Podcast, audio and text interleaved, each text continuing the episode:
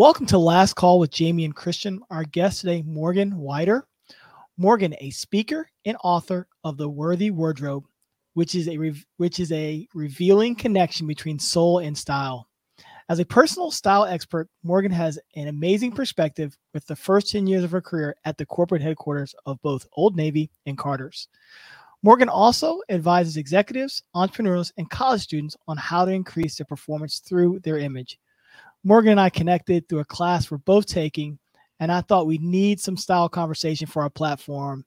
Um, the way she sees fashion and style as a superpower, I believe uh, you will really enjoy. Morgan, welcome to Last Call. How are you? Hi, thank you for having me. I'm so excited to be here.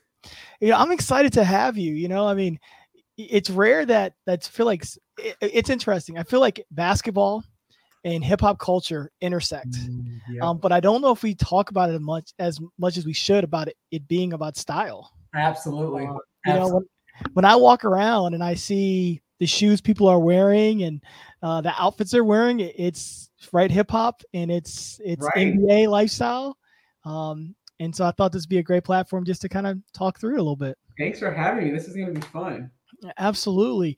You know, talk a little bit just about your background. Uh, graduate from Georgetown University in Washington D.C. You both spent some time there.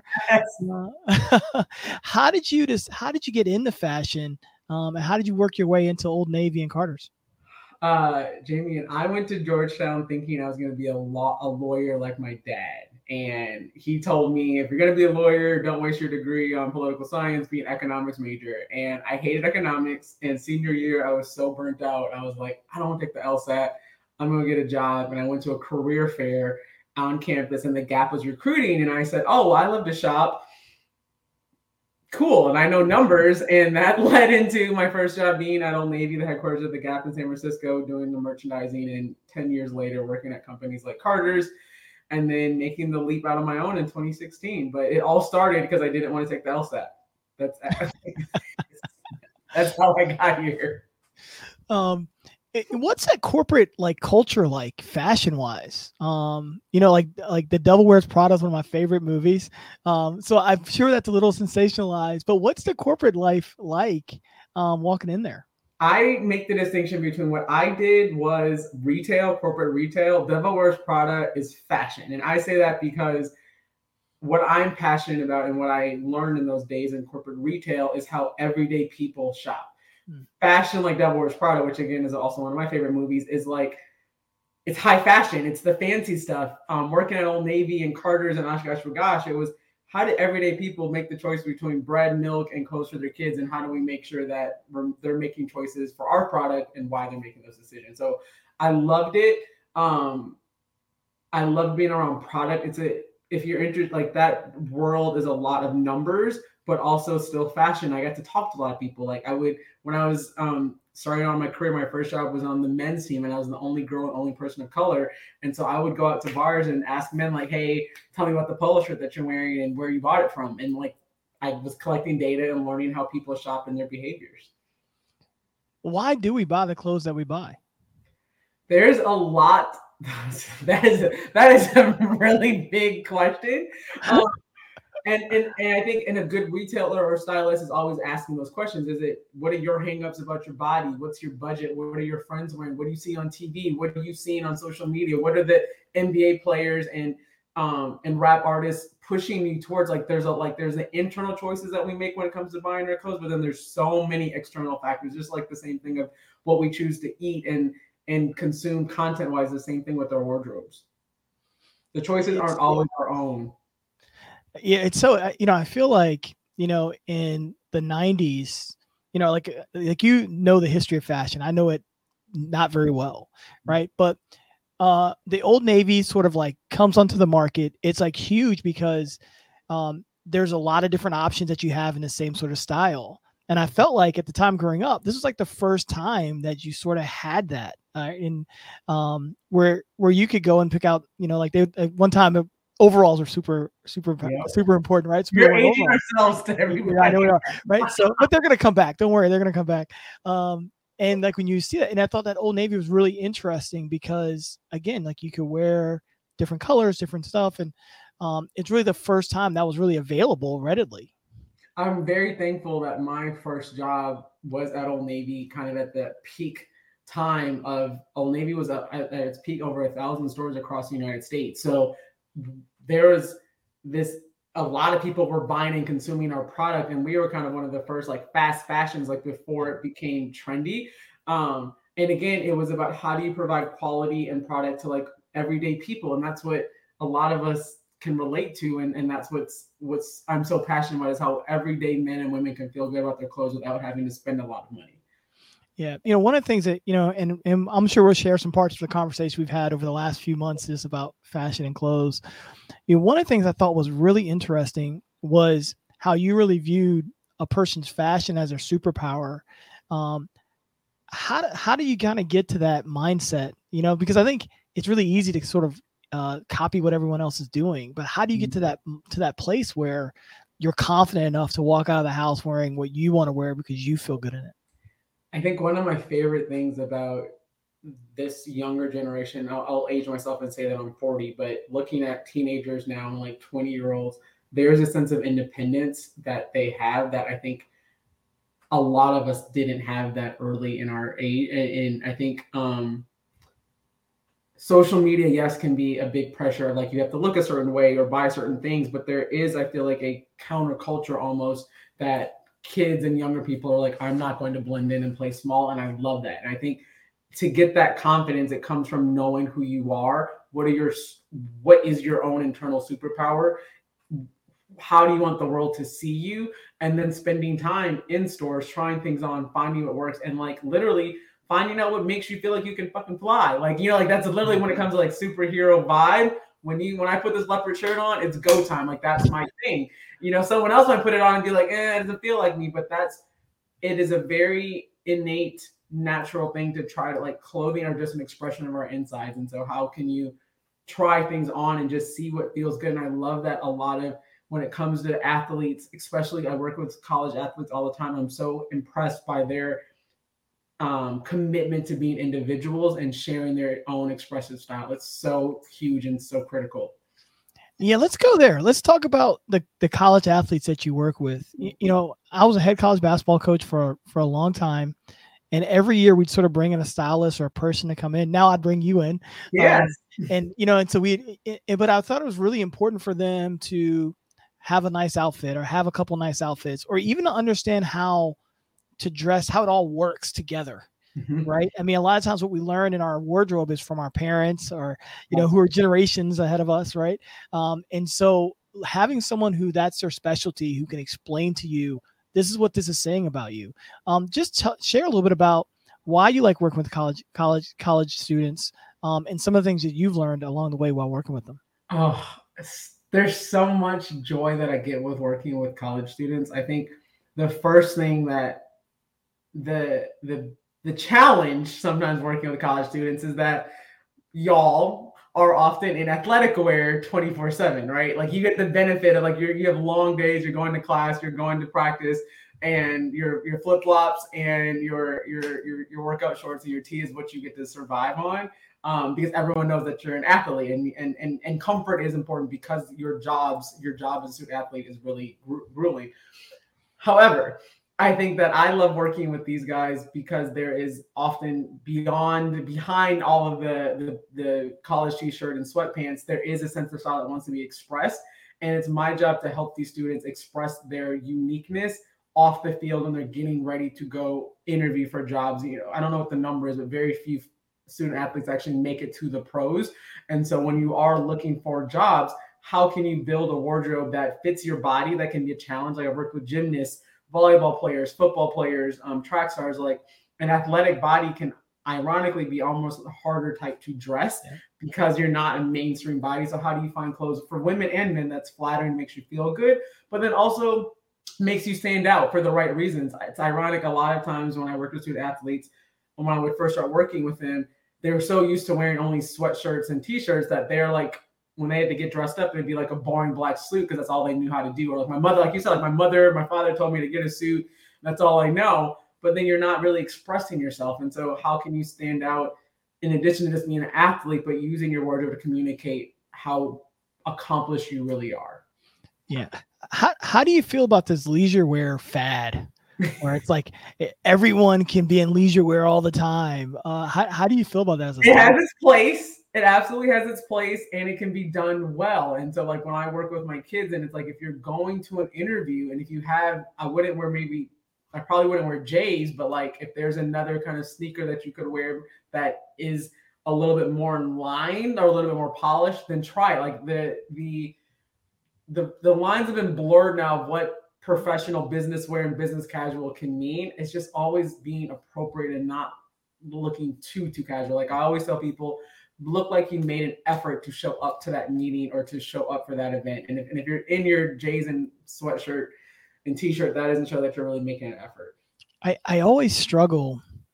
Um, I, I, I struggle with this because the generation that's that's I don't struggle with it personally. I, mm-hmm. I, struggle with it when I watch this generation to kind of make these. I, I feel like they're sort of mistakes because mm-hmm. the person that's making that decision may not understand your fashion sense, right? Yep. So, like if you're wearing J's to that meeting, he may not understand, or that woman across from you that's trying to hire you doesn't understand that you're dressing up for this. Yes, that's a statement yep. for you. Yep. Um, and and so I struggle because when I have this conversation with my students uh, and my players, it's like you you have to you have to dress up and mm-hmm. you have to understand what that looks like. Um, I feel like that is going to be a pretty big struggle because uh, you've been there, you've hired people before. Yep. The decision to say yes or no is such a small decision. And I would um, even argue, as a student athlete, if you're interviewing, sometimes, especially if you're an athlete and a person of color, you also have to overcome a certain bias, right? So if you yeah. show up in J's or not looking typical professional, those biases or assumptions about what you may be as a black man or black woman, you have to overcome in some way. So, like, I tell people, pick your battles. If the Jays are the thing that you are willing to live and die by, and being willing to not get a job over, cool. That's like if that if that's your thing, great. Just be aware of the potential consequences that come with that. If you are going into a place that, like, if Jays are your inherent to your identity, then don't go interview for places that Jay's might not be a right fit for. Like that's, but again, only you can make those decisions. It's just a matter of what what are your non-negotiables when it comes to your image and and, and who you are. Yeah, I think that's what, yeah, and that's why they we need a stylist. we need people to kind of have those kind of conversations. I'll tell you the for me as a as an employee who I had women that worked for me as well. I think some of the harder conversations for me um, that a lot of times I would just avoid would be when I had women employees who were dressing differently. Um, and not knowing like what and not knowing what to say right You're really, what do you mean by differently um i mean definitely like uh in a male dominated sport mm-hmm. something that could be seen as provocative mm-hmm. right it might not be provocative for me but it might be provocative someone else might see it that way um you know my my last year at gw there was all these tweets going around about a female employee at another school mm-hmm. which i think is completely inappropriate but it was all based on her outfits through the season.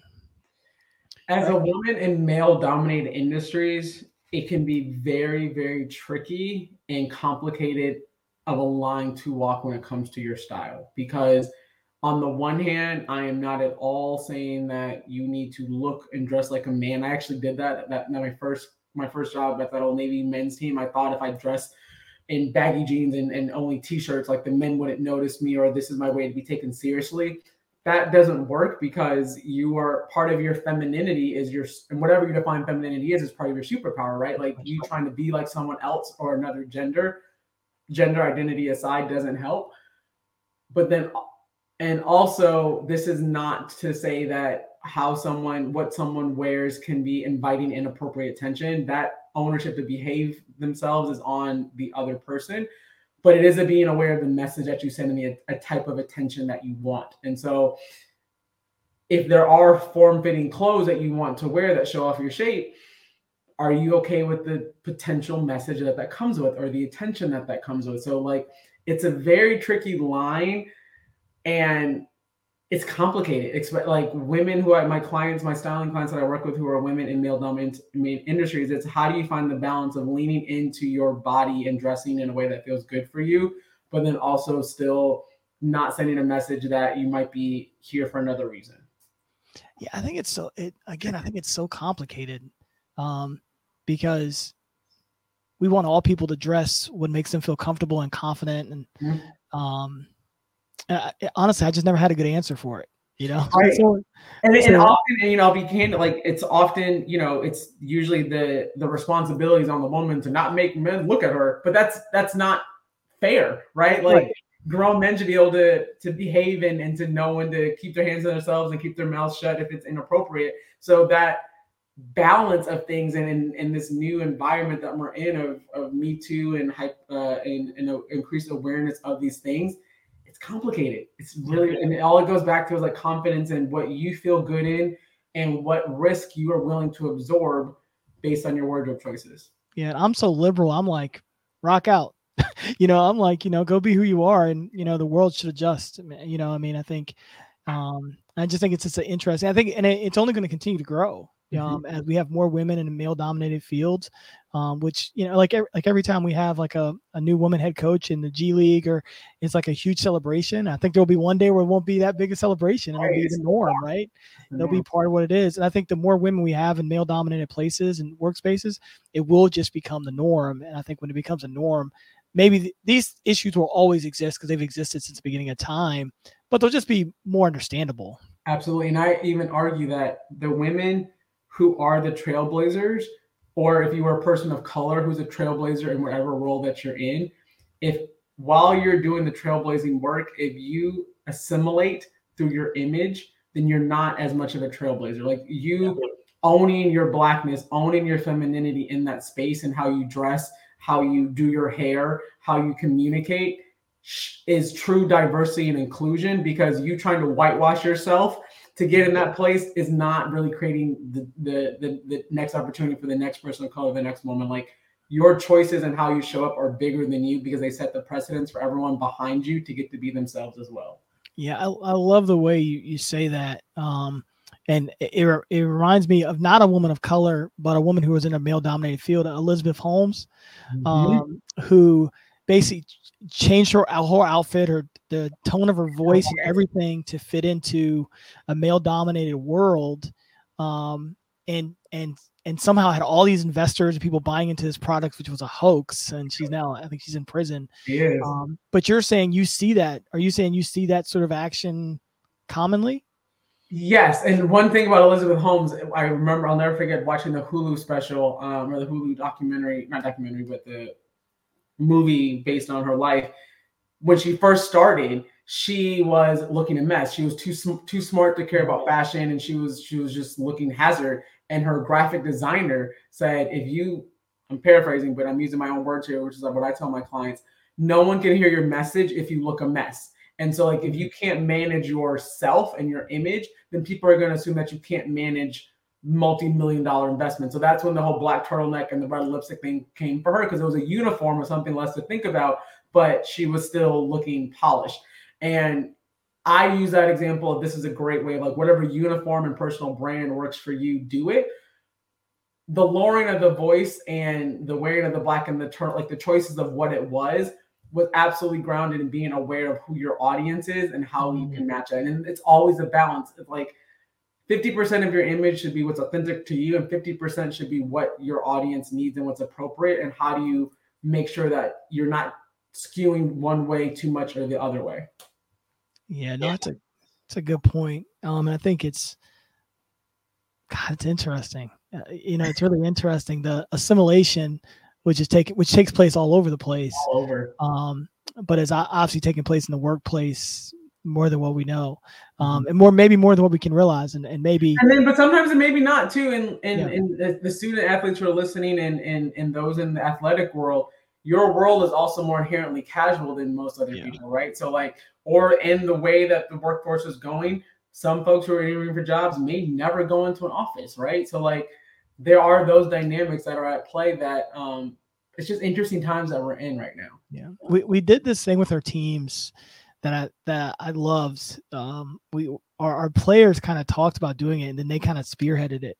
They did one day a week where they would dress up and go to class, Oh, and it was really neat to watch how it how it grew as the years went on.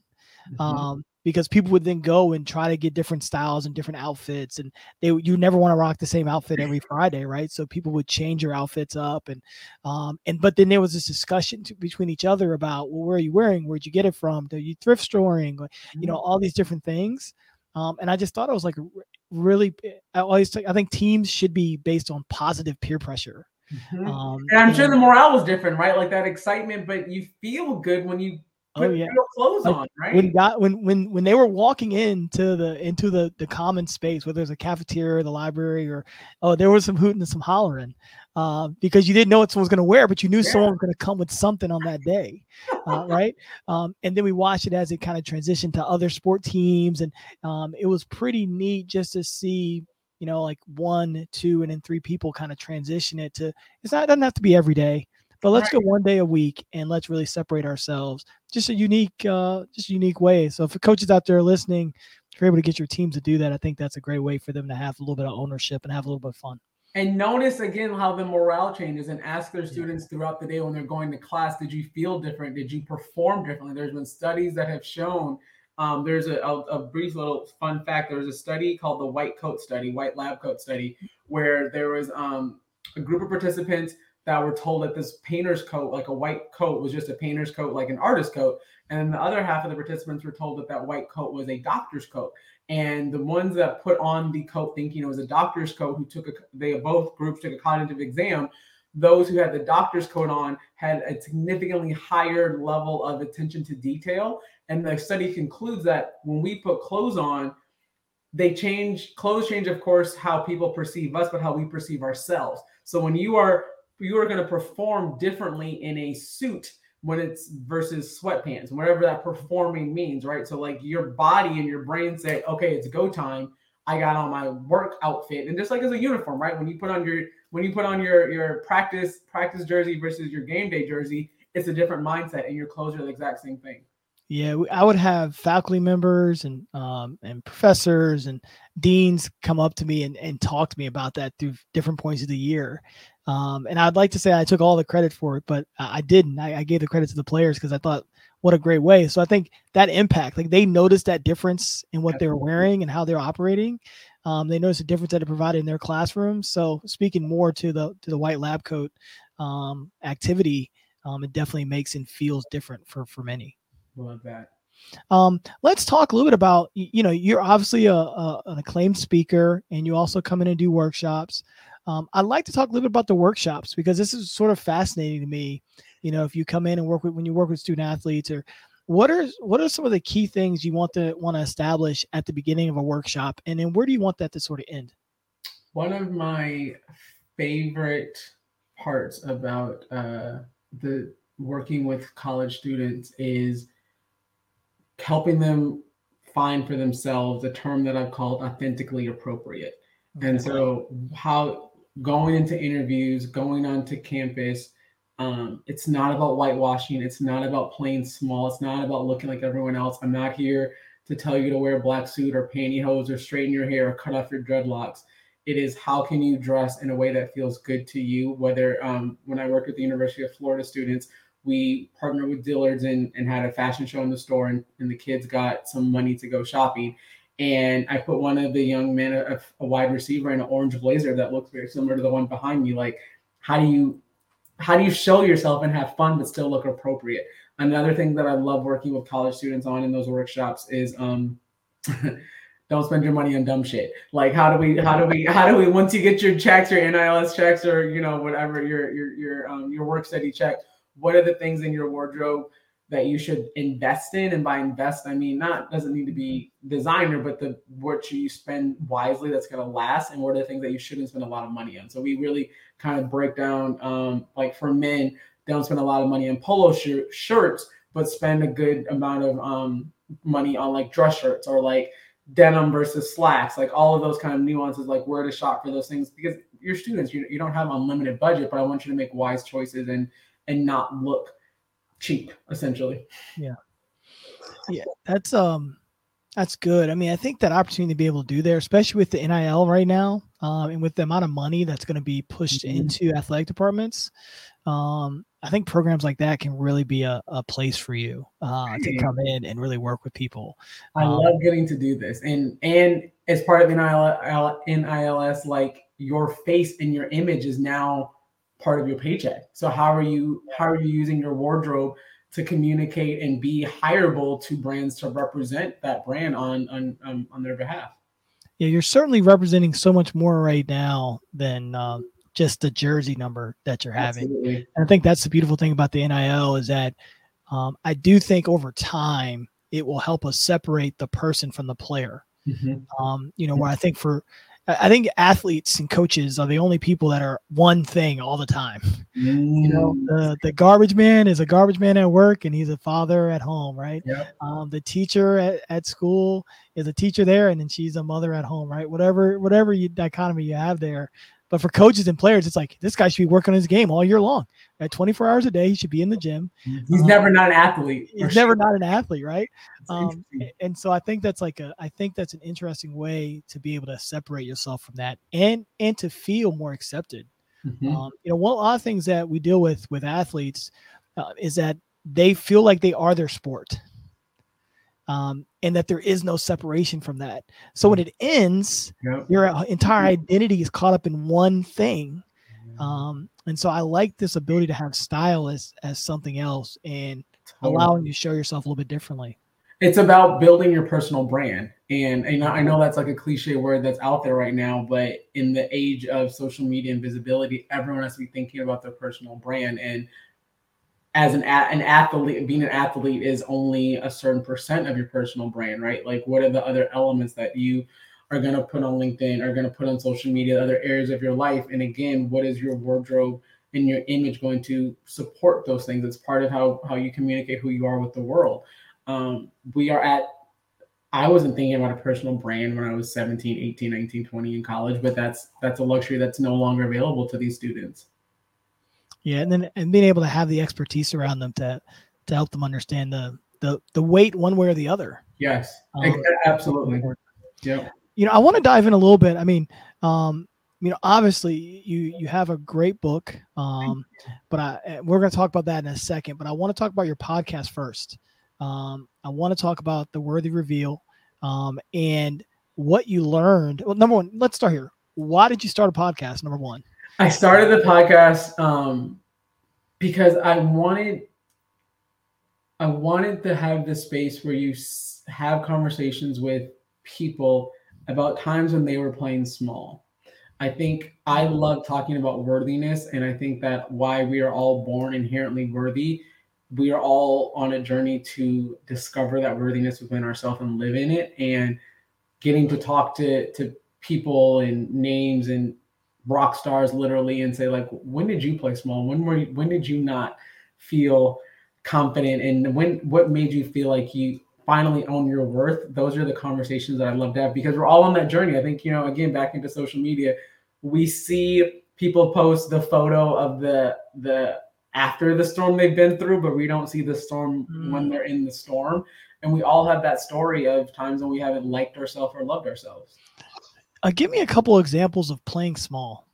They are in the case of LGBTQ plus people hiding literally in the closet or feeling like they have to dress in certain ways or hide that part of their identity.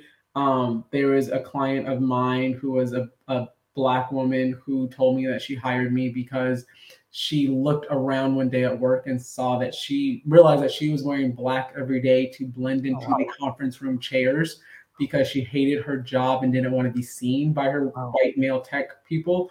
That was an example of playing small. Another way of playing small is um, a woman I met. Uh, I won't say where. Um, she came, started this job, and she had this beautiful head of dreadlocks.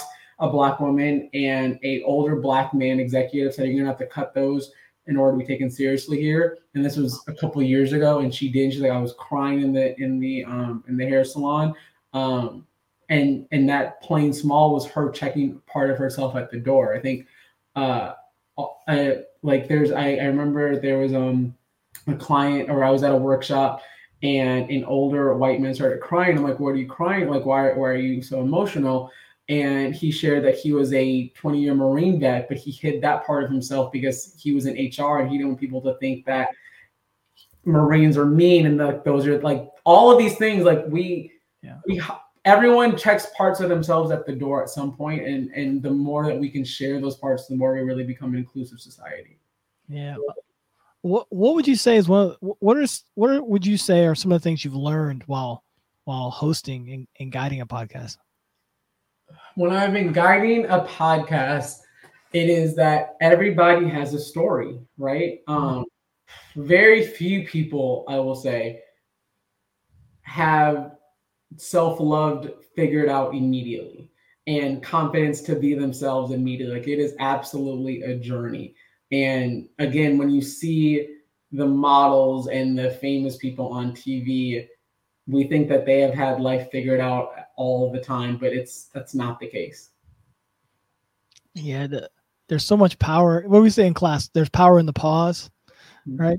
But mm-hmm. there's power in the story. Absolutely. Um, Absolutely you know, I've enjoyed that too, being able to have guests on and listen to them share their stories and, you know, ask questions that maybe they hadn't been asked before, hadn't thought about before, and, and kind of having to be able to do that. Um, now let's get to your book, The Worthy Wardrobe, your guide to style, shopping, and soul. Um, I, I, you know, in our conversation, I, I, love how much you you use. Again, we talk about uh, fashion as a superpower, but you talk about your wardrobe and you talk about this connection with your soul. Mm-hmm. Um, I love that. Uh, you know, I had I hadn't viewed it that way. Yeah. You know, how many times I wake up and I I'm in a bad mood, so I put on dark clothes, or I'm in a good mood, put on light clothes. You know, I just hadn't viewed it that like the sign that I'm giving the world is uh, is how my soul is feeling on that day. So um, I love that. Um, I love that connection. Um, speak a little bit about your book um, and why you felt the need to write it. I think it's some memoir um, and some creative story. So just talk a little bit about that for me, I there was a client that there's a client story that I I don't put in the book, but I I, I put in uh, the speech that that I've been working on recently. That was the the caveat of why I knew I needed to write this book. And this client was a woman who on the outside looked like she was having it had it all and perfect body. She had babies. She had a hot husband she had money to spend and i kept pulling all these items for her and she didn't like any of them and it turns out that she didn't like who she was and she didn't feel like she was worthy of being seen and so for me i wrote the book because i was like i need women before they start working with me to learn to love themselves because until you love mm-hmm. yourself, you make my job really fucking difficult because I'm never going to be able to make you happy. Because if you're not happy with who you are on the inside, you're never going to like the reflection that you see on the outside. Uh-huh. Um, and also it was part of again my story because someone might say, "Oh, she's a wardrobe stylist. She's always loved clothes." No, I I I loved clothes, but I didn't love wearing them. I didn't like the attention. I didn't think that I was worthy of being seen. I was the only black girl in my Minnesota public school for a long time. I was the tallest one. I had the biggest hips and the biggest butt at the like age of at the age of eight. So I spent most of my life hiding in big and baggy clothes. And it wasn't until I did my own self love work and worthiness work and changed my life that I felt confident being seen. So I wanted women, and even the men who have read the book have said it's helped them understand women better and also themselves when it comes to how they show up in the world. Yeah, no, I think that's uh that's really good. Uh, it's really good and they really passionate. You know, I've had a chance to hear some excerpts of your speech, so uh, I know how passionate you are about this connection. Um, and so I'm, I'm just appreciative you taking the time. Um, you know, we do this thing here on Last Call. Um, it's the end of the night. The bartender has rung the bell, um, and it's the last call. That's the name of the show, obviously. Yep. On the left side of you, you have someone who's retired. Okay. On the right side of you, you have someone who's still actively working. Mm. No family. What two people do you have beside you at the end of the night? Someone who's retired and someone who's actively working. Yep. I would say the person who's quote unquote retired is Stacy London. She's a wardrobe stylist who had the the show on TLC, What Not to Wear. Um, mm-hmm. Having my own TV show is like one of my goals. Stacy's doing other things, but um, that is what she does, what she did for that TV show inspired me in, in, in being a stylist. I think someone who is still working Um, ironically, she's older, but Marianne Williamson, who is a spiritual book author, um, speaker, she's a presidential candidate right now.